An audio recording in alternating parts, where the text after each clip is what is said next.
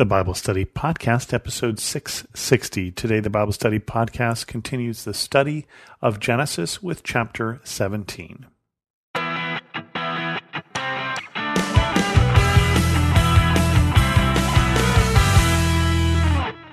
Welcome to the Bible Study Podcast. I'm your host, Chris Christensen.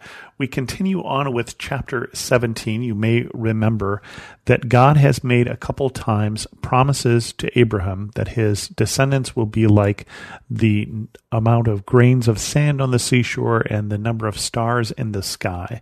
And in the last chapter, Sarai thought, well, it's not going to happen through me. It can't possibly happen through me. And so she gives Abram her slave and says, maybe you can have a son through her, which he does and has a son. And his oldest son, though, is not what God plans. We find out again today.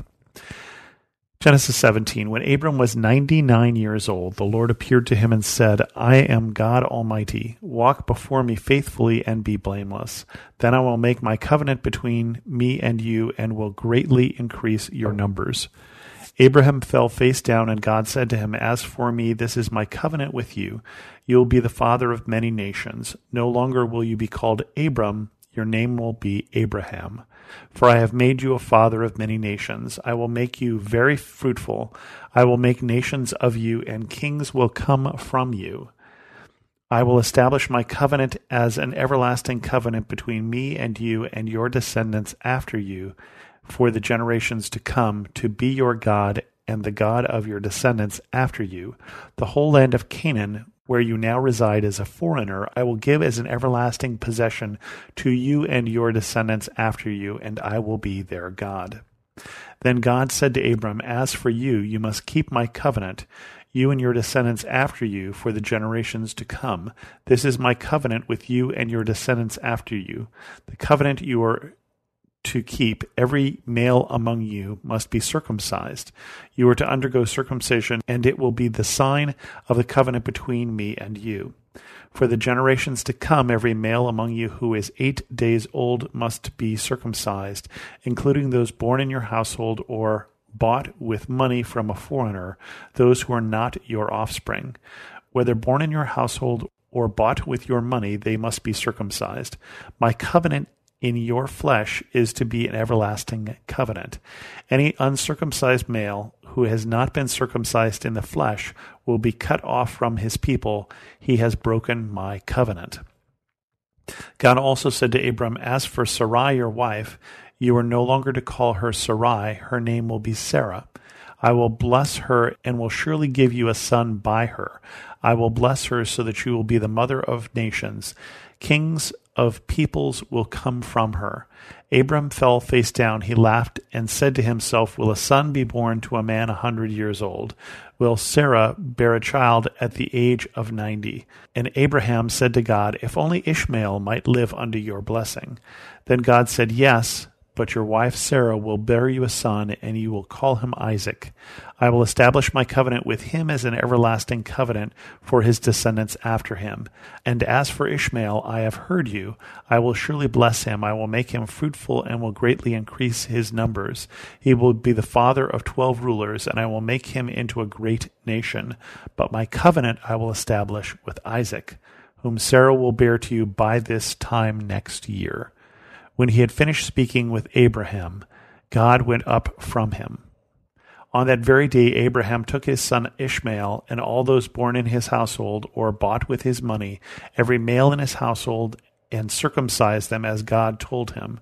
Abraham was ninety nine years old when he was circumcised, and his son Ishmael was thirteen. Abraham and his son Ishmael were both circumcised on that very day, and every male in Abraham's household, including those born in his household or bought from a foreigner, was circumcised with him. And so, this is another one of those things that teaches us that God's timing and our timing are not the same. Because remember, last chapter, Sarai, now Sarah, and Sarah means princess, and Abraham means father of many.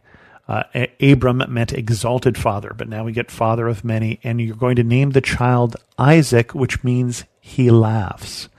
Because when Abraham now is told that he is going to have a son, he is 99 and his wife is 89, going to be 90, he laughs.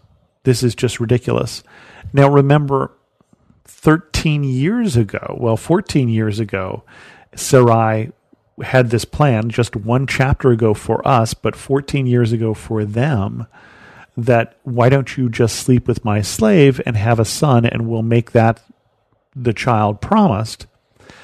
And God is now getting around to telling Abraham 14 years later, no, that's not the plan. And remember that God has been making these promises to Abram for a while now. And I had to look it up. So if you have forgotten how long it was, you certainly have a good excuse as well.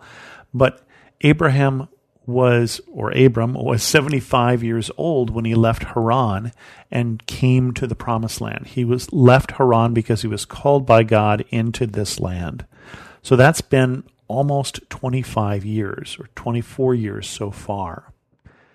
And God had called him in this promise of this son, and God is doing this ridiculous thing, which is if you want to have kids, you have kids when you're young enough to have kids. And yet God is holding off and not giving a son until the whole idea of Sarah and Abraham having a child is laughable. It is hilarious. The name of the child will literally mean he laughs because God has waited to what seems like it is too late. But it is not too late. And God's arm is not short, and God's timing is not too late.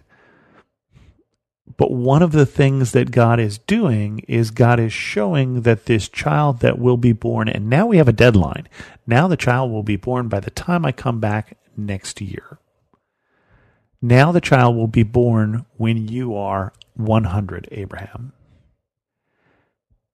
But we will know that that child is a child that has been brought into place by God. We will know that this is a God thing. God waited this length, I believe, so that we would know that God did this. Right? Sarai, Sarah, tried to do it her way 13, 14 years ago, and that wasn't God's plan.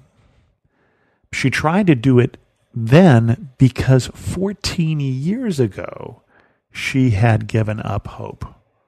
We are 14 years past when she gave up hope, and yet hope will be restored. The child long promised will come. The child will come in God's timing. And then the other thing that's fairly important in this chapter is this is where circumcision is introduced. And so Abraham is told that all male members of your family will have this as a sign of this covenant. And so God has revealed this covenant in stages, and now he's saying this is the sign that we're going to have is you're going to be circumcised, you and all the males in your household, whether slave or free, whether child or bought, all of them will be circumcised. And so he and Ishmael the same day and all the servants the same day. And so this is the start of that practice, especially among those who are Jewish, that has continued until this day. And again, continued not because there is special significance in the act, except that it shows faithfulness to the promise. It is the part of the deal is that I will be your God, you will be my people, and this will be the sign that you are mine.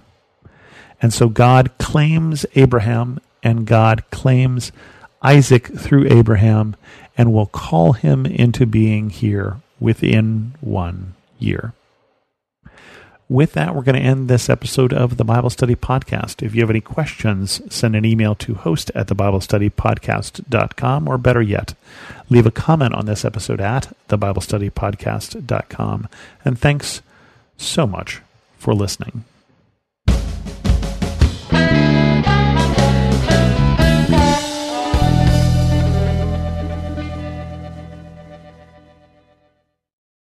Feeling stressed? Let's take better care of you. I'm Bonnie Gray, the host of Breathe, the Stress Less podcast. Subscribe at lifeaudio.com.